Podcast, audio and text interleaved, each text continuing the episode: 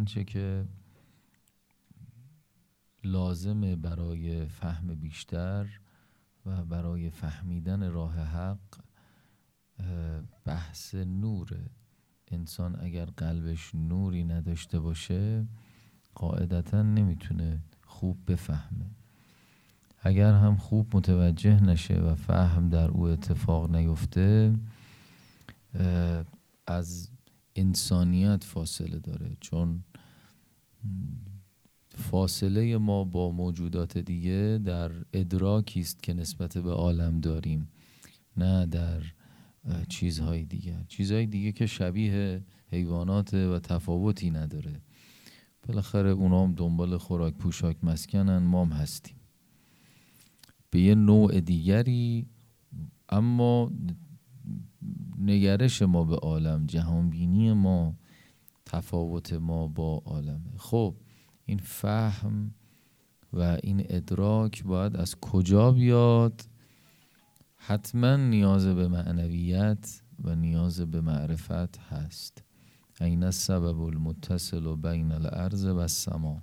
اگر ارتباط با آسمان نباشه و قطع بشه یا کمرنگ بشه در هر صورت انسان خیلی از موضوعاتش به مشکل می‌خوره. انسانی که فکر می‌کنه روزی تو دنیاست و با آسمان ارتباطی نداره قاعدتا به گرفتاری های مادی بزرگی هم برخورد می‌کنه. نه فقط به مشکلات معنوی یعنی موضوع معنوی انسان رو می‌بره به سمت سویی که مادیاتش رو حل بکنه.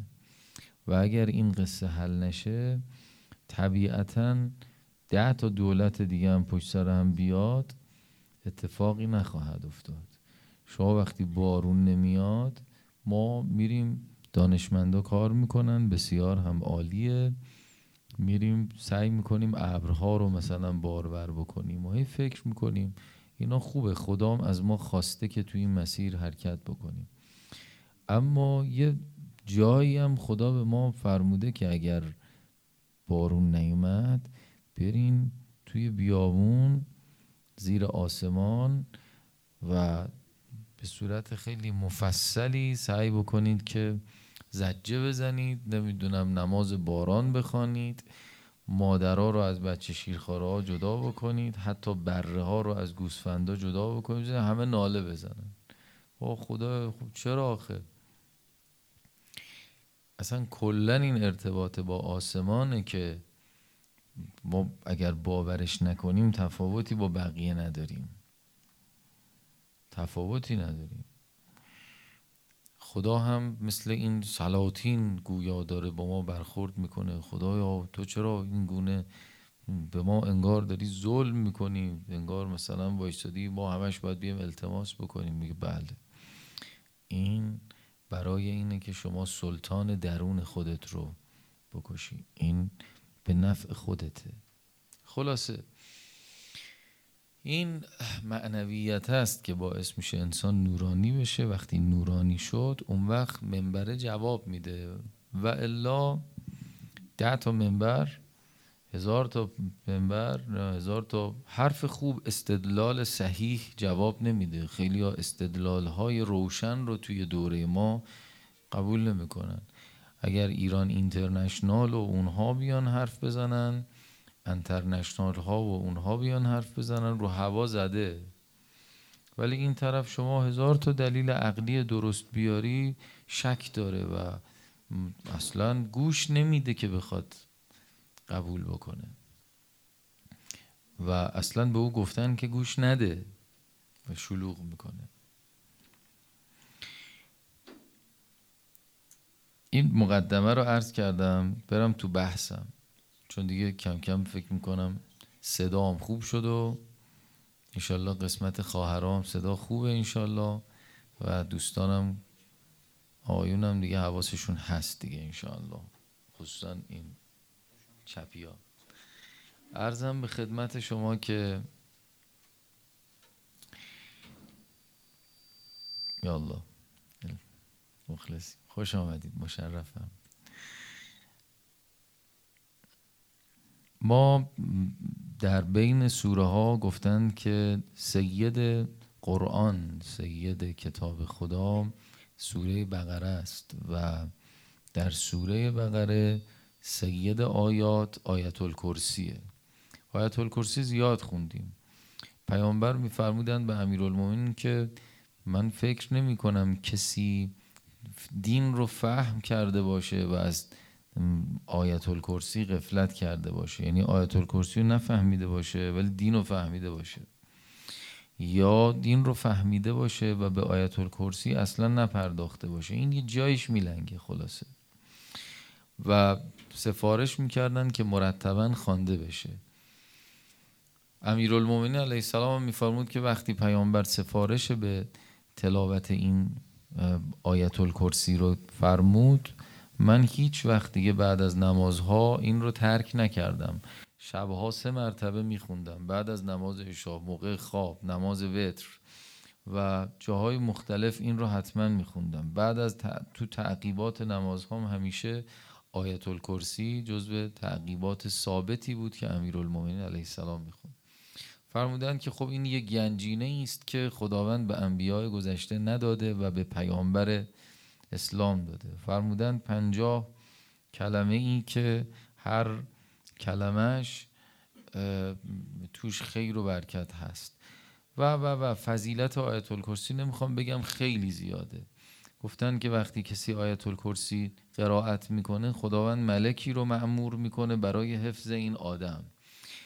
وقتی یک بار. اگر پنج بار آیت الکرسی بخونه خداوند به اون ملک میگه برو تو دیگه مرخصی خودم معمور حفظشم. و خداوند خودش متولی میشه. نمی‌دونم اگر کسی صد بار این آیه آیت الکرسی رو قرائت بکنه خداوند مثل اینه که صد سال عبادت کرده و و و و. اینقدر معجزات و کرامات و نمی‌دونم فضیلت برای این یک آیه گفته شده که دیگه از حوصله این جلسه هم خارجه. خلاصه آیت الکرسی آیت الکرسی هم همون یک آیه اول رو میگن. منتها چون اهل بیت علیهم السلام معمولا توی موضوعات مختلف نمازهای مختلف دستورالعمل هایی که هست همیشه مثلا میگن آیت الکرسی تا هم فیها خالدون. این رو که میگن یعنی دوتا آیه بعدش هم جز به این آیت الکرسیه هست. یعنی این فضیلت مشمول اون سه آیه میشه. دیگه حفظین دیگه الحمدلله انشالله. نیاز نداره که حفظین. الله لا اله الا هو الحي القيوم لا تأخذه سنة ولا نوم له ما في السماوات وما في الارض من الذي يشفع عنده الا باذنه يعلم ما بين ايديهم وما خلفهم ولا يحيطون الا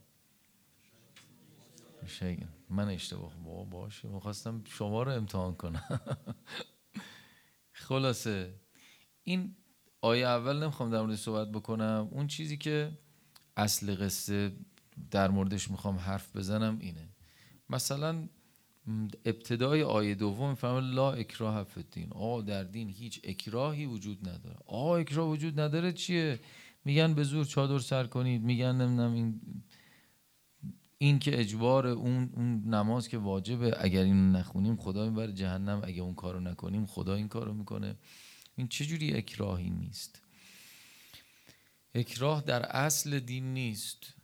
چرا؟ نه به دلیل اینکه حالا مثلا بعضی وقتا می‌بینی این شکلی پاسخ داده میشه. اکراهی در دین وجود نداره به خاطر اینکه به هر حال شما دوست داری تو این شرکت استخدام بشی دوست نداری. تا زمانی که نیمدی به هر حال تیپت لباست حرف زدنت غذا خوردنت ساعت رفت و آمدت با خودته. ولی وقتی اومدی پذیرفتی که در فلان شرکت می‌خوای کار بکنی و استخدام شدی دیگه باید مقررات اونجا رو لا اکراه فدین تا قبل از این بود که ورود به اسلام بکنی. اینجوری میگن. وقتی وارد شدی حالا توی اونجایی که استخدام شدی میگن آقا یه دفعه توی بیمارستانه. مثلا خصوصیه میگن شما باید کروات بزنی. دوست داری یا دوست نداری؟ توی دولتیه میگه کروات بزنی اخراجت می‌کنم. دوست داری یا دوست نداری؟ و میگه آقا این ساعت برو بیا این لباس رو باید بپوشی. غذا خوردنت اینجوریه نمی‌دونم مدل حرف زدنت این شکلیه. چیزی که ما میگیم شما میپذیری طبیعیه. خب این یه پاسخه. اما به نظرم می‌رسه که ادامه آیه رو اگر نگاه بکنیم کاملا واضح و روشنه که چرا لا اکراه فدین وقتی میگه اکراهی و اجباری در دین وجود ندارد پشت سرش می‌فهمد قد تبین رشد من الغی. یعنی چی؟ یعنی انقدر راه روشنه انقدر مسیر مبینه راه غی. از راه رشد راه رشد راه هدایت راه تعالی غی گمراهی. قد تبین الرشد من الغی؟ به قدری روشنه که خب معلومه که اکراهی نیست. یعنی کسی رو نمیان هل بدن به سمت راه رشد. معلومه که خودت میری. منظور از لا اکراه فدین توی جمله بعد آمده قد تبین الرشد من الغی اینقدر روشن راه این طرف یه دره است که سقوط و آتش و سنگلاخ و سیاه و نمی‌دونم حیوان نمی‌دونم چی در رنده داره و اینها. این طرف انقدر روشن مسیر یه سبززاریه نمی‌دونم ایش و نوشیه هوای بسیار خوبیه نمی‌دونم اصل مصفاییه نمی‌دونم هم خوراکی داره هم چی. مسیر مسیریه که انقدر خوبه. میگه اصلا خب قد تبین رشد من الغی. انقدر روشنه که کسی نمیره تو دره. برای این میگه لا اکراه فدین یعنی عقلا و طبیعتا اگه آدم یه خورده عقلش رو به کار بندازه میاد تو این مسیر. نمیره توی دره وایسه بعد بگه که نه به ایش و نوش و سبززار اجباری. هشتک مثلا نه به چمنزار. آری به مثلا دره و سقوط و حیوانات درنده و فلان. قرآن میگه نه راه بسیار روش انقدر روشنه که لا اکراه فدین قد تبین الرشد من الغی. کاملا واضح و روشنه. آدم ها درون خودشون می‌فهمن. اصلا اینکه یه عده بت میپرستن در عالم خودش حجت بر این که پس خدایی وجود دارد. همه می‌فهمن که باید یه چیزی بپرستن دیگه. این که این همه عرفان های نوظهور درست میشه این خودش حجت بر این که ما بفهمیم که پس خدایی وجود دارد یه حس پرستشی هست.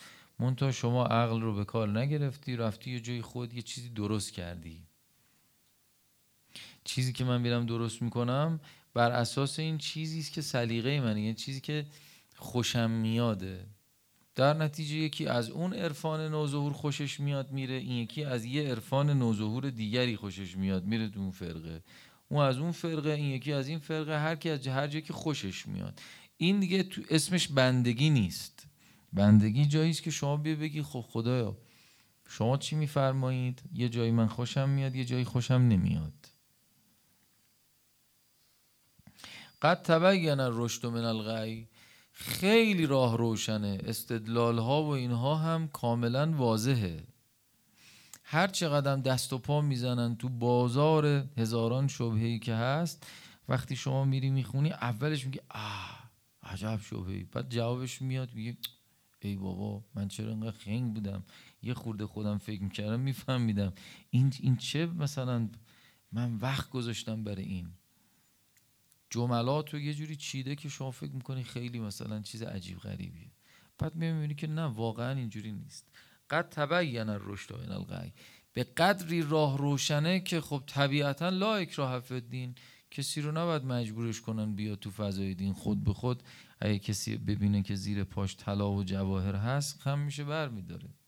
امام رضا علیه السلام فرمود مردم رو با کلمات ما آشنا کنید با معارف ما آشنا بکنید. چرا؟ به خاطر اینکه مردم طلا و جواهر رو دوست دارن. اگر در و گوهر ببینن ازش نمیگذرند. اینا در و گوهر دیگه. خب بعد دین رو چه جوری معنا می‌کنه؟ آقا لا اکراه فی دین چرا؟ چون قد تبین رشد من الغی. خلاص. کدوم دین؟ آیه ادامه میده. فمن یک فر به تاقوت و یؤمن بالله. فقط استمسک بالعروت الوثقا دین اونجایی است که شما برید چنگ بزنی به عروت الوثقا به ریسمان الهی. درست؟ حالا اینو چجوری تعریف می‌کنه؟ میفرماد فمن یک فر به تاقوت و یؤمن بالله. خلاص. آقا دین خیلی نماز بخونیم. شما اگر نماز بخونی معلوم است دیندار باشی به خاطر اینکه داعشی هم نماز می‌خونن منافقی هم نماز می‌خونن خیلی هستن که نماز می‌خونن. آقا ریاضت بکشیم در بندگی خوبه. خیلی از مرتازها هم ریاضت می‌کشن. معلوم نیستش که دیندار باشید شما. آقا کتاب تفسیر بنویسیم تفسیر بخوانیم. خیلی هستن که اهل علم و دقت هستن. ولی خودشون شدن یه مکتب انحرافی. چیکار بکنیم؟ میگه شما از دین اگر این یه شاخصه رو داشته باشید اینو بهش میم دین. تو چون لفظ دین رو آورده تو آیه دیگه. لا اکراه فی دین کدوم دین؟ همون دینی که خیلی روشنه و دین اینه. فمن یک فر به تاغوت و یومن بالله. خلاص. کفر به تاغوت پیدا کردن یعنی پشت کردن به تاغوت مقابله کردن با تاغوت زمان خود هرچه که هست. بعضی وقتا تاغوت منم یعنی در کشور وجود خودم در جهان وجود خودم باید بگردم تاغوت رو پیدا بکنم. من من تاغوته درسته. برمون شیخ محمد حسین زاهد می‌خواست روزه بخونه روز آشورا یه نفر داشت روزه می‌خوند یکی اومد گفتش که شیخ می‌خوام برید بتره کنی ها. مثلا انگاه حال نکرده بود با اون مدده روزه خونه. ایشون خیلی نفسش حال اومد. یه دفعه به خودش نهیب زد که آقا چیکار داری می‌کنی؟ من یک فور به تاغوت شما باید با تاغوت کشور درون خودت هم درگیر بشی دیگه. دیدن روز آشورا ایشون رفت پشت میکروفون روزه امام رضا خوند. آقا آشورا هم منتظرن گودی قتلگاه امام حسین بزنن خودشونو. روزه امام رضا علیه السلام خوند و همه هم متعجب. یه خورده بالاخره گریه کردن. مردم امام رضا هم گریه داره دیگه. خب مردم گریه کردن و ولی خب دیگه خودشون نزدن. کسی با کله تو در و دیوار نرفت و مجلس تمام شد. یه نفر به امام یه طیب الله گفت اون اوائل طلبگی که ایشون مثلا یه منبری رفت و یه چیزی گفتن آقا یه جوری نفس ایشون حال اومد چهل روز دیگه منبر نرفت. هر جا دعوت می‌کردم شرمنده. برای اینکه خودش رو تنبیه بکنه. یه بخشش تو وجود ماست یه بخشم بیرونه. حالا این تاغوت رو شما پیدا بکن. مثلا نمی‌خوام بحثای ببرم شما رو تو این که اثبات بکنم چیزی رو. نه. حالا شما میگی جمهوری اسلامی تاغوت اب نداره. شما بر علیه جمهوری. ولی فمن یک بر به تاغوت. ما اصلا نمی‌خوایم بگیم که آمریکا و اسرائیل و فلان. هر کی خودت می‌دونی. چون ما از این حرفا خیلی زیاد زدیم. و تو فضاهای این چنین هم خیلی عجیبه. اونهایی که از قبل مثلا یه زمینه خودشون دارن غالبا میپذیرن حرفا رو. اونهایی که یه زمینه دیگه ای دارن همون پامنبر موضع می‌گیره. بعد که موضع می‌گیره حرفای دیگر هم نمیشنوه. در نتیجه ولش کن اصلا. چون شما رو حالا ما می‌شناسیم که تو مسیر هستید. نیازی به اثبات این موضوعات نیست. فمن یک فر به تاقوت و یومن بالله فقط استمسک بالعروت الوثقا اونی که ریسمانی است که محکمه و شما چنگ بزنی دیگه ریزش نداره. نمی‌دونم فرقه انحرافی نمیشه فرقه زاله نمیشه مکتب نمی‌دونم چی چی نمیشه. به اسم دین سرت کلا نمی‌ذارن. جایی است که شما جبهه حق و باطل رو متوجه بشی. همین. از اول خلقت هم تا الان همیشه همین بوده. حق بوده و باطل. آدم بوده است و ابلیس. ابراهیم بوده است و نمرود. موسی بوده است و فرعون. پیامبر بوده است و ابو سفیان. علی بوده است و معاویه حسین بوده است و یزید. و حسین فرمود مثلی لا یبای و مثله. مثل من با مثل یزید یعنی این خطه هست دیگه همیشه هست. و الله می‌گفت من با یزید بیعت نمی کنم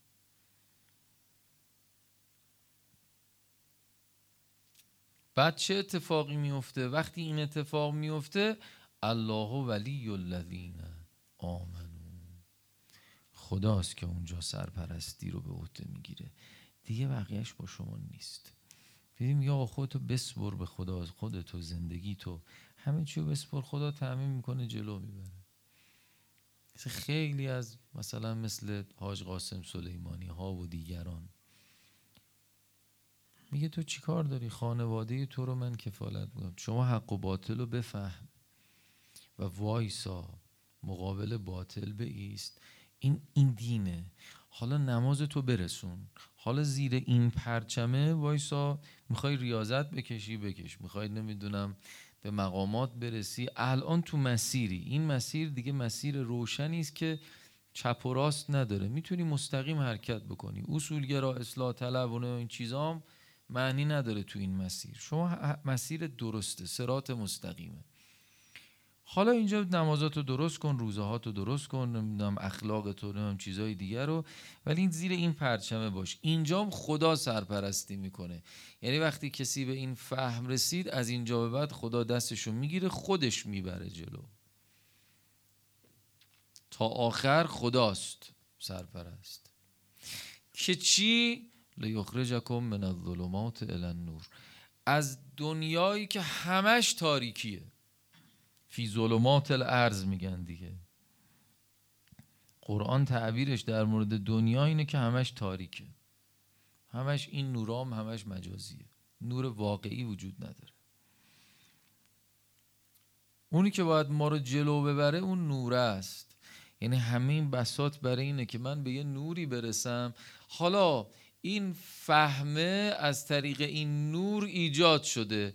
الان دیگه من می‌تونم کتاب بخونم. الان پا منبر میشینم می‌فهمم. فلان آیه قرآن رو صحیح درک می‌کنم نه به سلیقه. به اندازی که مثلا روزمره خودم رو بگذارم نه شما نیازمند به یه نوری هستی که وقتی میری سراغ قرآن اون فهم صحیح در ادراک صحیح ایجاد بشه. شما یه محتاج یک نوری هستی که وقتی پا منبر میشینی حرف درست رو بتونی رو هوا بزنی. پای صحبت هر کی میشینی. این نور لازم داره. خدا سرپرستی می‌کنه. اون طرف چی؟ شیطان.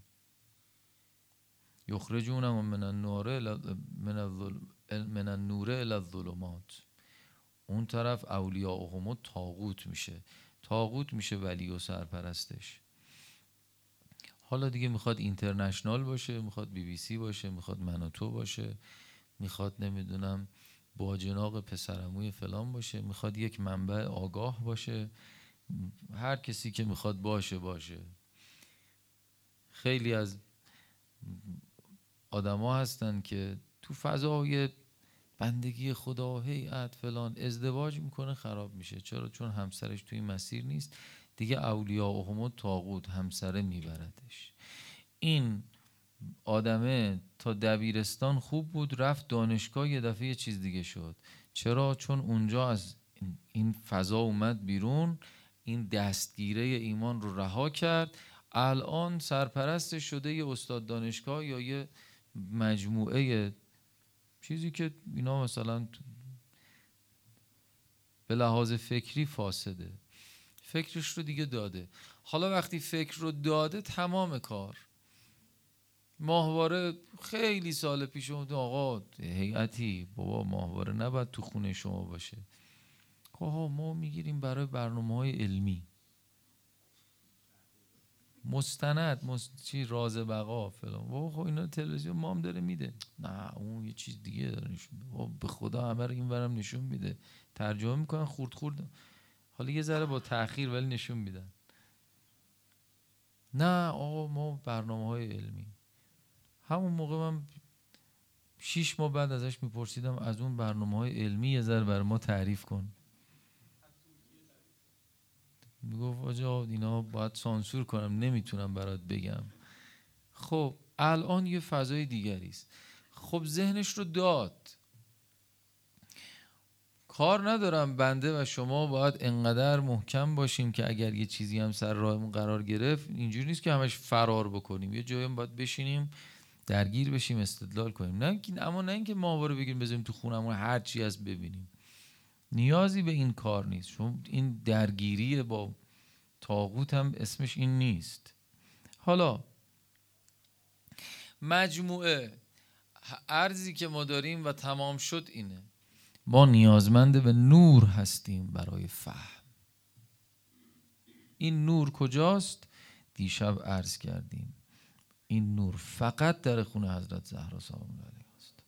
حتی نوری که امام زمان داره نوری که امام رضا داره نوری که امام حسین داره مصباح الهدا شمس و شموس نور الله هر چه که هست از مادرشون فاطمه زهراست. طبق روایت. که خدا وقتی که حضرت زهرا نورش تجلی کرد تو عالم ملائکه نگاه کردن گفتن خدایا این چه نوریه؟ فرمود این نور از نور عظمت منه. این رو در صلب آخرین پیامبرم قرار میدم و از این نوره که ائمه دوازدهگان نور دارن. هرچی از اینجاست. فاطمه زهرا سلام الله علیها روایت میگه وقتی به دنیا آمد اینا رو اهل سنت هم جالب نقل کردن که وقتی فاطمه زهرا سلام الله علیها به دنیا آمد نوری از قنداقی فاطمه به آسمان رفت که تمام خانه های مکه رو روشن کرد. همه مردم مکه نور رو دیدن. چه خبره؟ گفتن پیغمبر. دختردار شده. فاطمه خدا به پیامبر کوسر عطا کرده. برای همین اونجا وقتی خدا می‌خواد مباهات کنه میگه انا اعتینا کل کوثر. انا. می‌دونید قرآن یه جایی انی داره یه جایی انا داره. انی مال جاییه که خدا می‌خواد از در رحمت وارد بشه. انی انا الغفور الرحیم. ای پیامبر اگر از من سوال کردن بندگان من از من سوال کردن بگو من نزدیکم بهشون.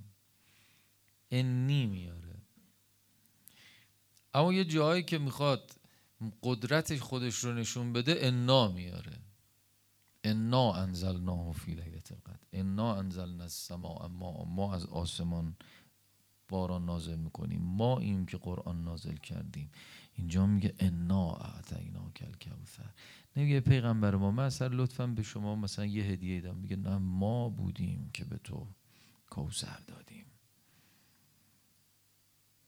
خدا مباهات می‌کنه. به خاطر همین وقتی به عبادت می ایستاد آسمونی ها نگاه می‌کردن و می‌گفتن خدای این چه نوریه؟ پرده ها رو کنار می‌زد. میفرمود ببینید. یا ملائکتی انظرو الی امتی فاطمه. نگاه بکنید به این بنده ما فاطمه. قائمتا بین یدی ببینید چجوری جلو من ایستاده. چجوری ایستاده. چجوری ایستاده. فرائس این بندهای استخوان رو میگن. نگاه بکنید ملائکه ترتعد و فرائسها من خیفتی بند بند وجود فاطمه از خوف من داره میلرزه. مباهات می‌کرد خدا. البته این روزها که عبادت می‌کرد گفتن منحدت رکن این روزها می‌گفتن یه جوری بیبی دیگه خمیده شده بود رکوع و قیامش خیلی معلوم نبود چه جوریه. و معصبت الرأس. مرتبا بیبی یه سردردی داشت. همیشه دور سرش یه پارچه ای میبست.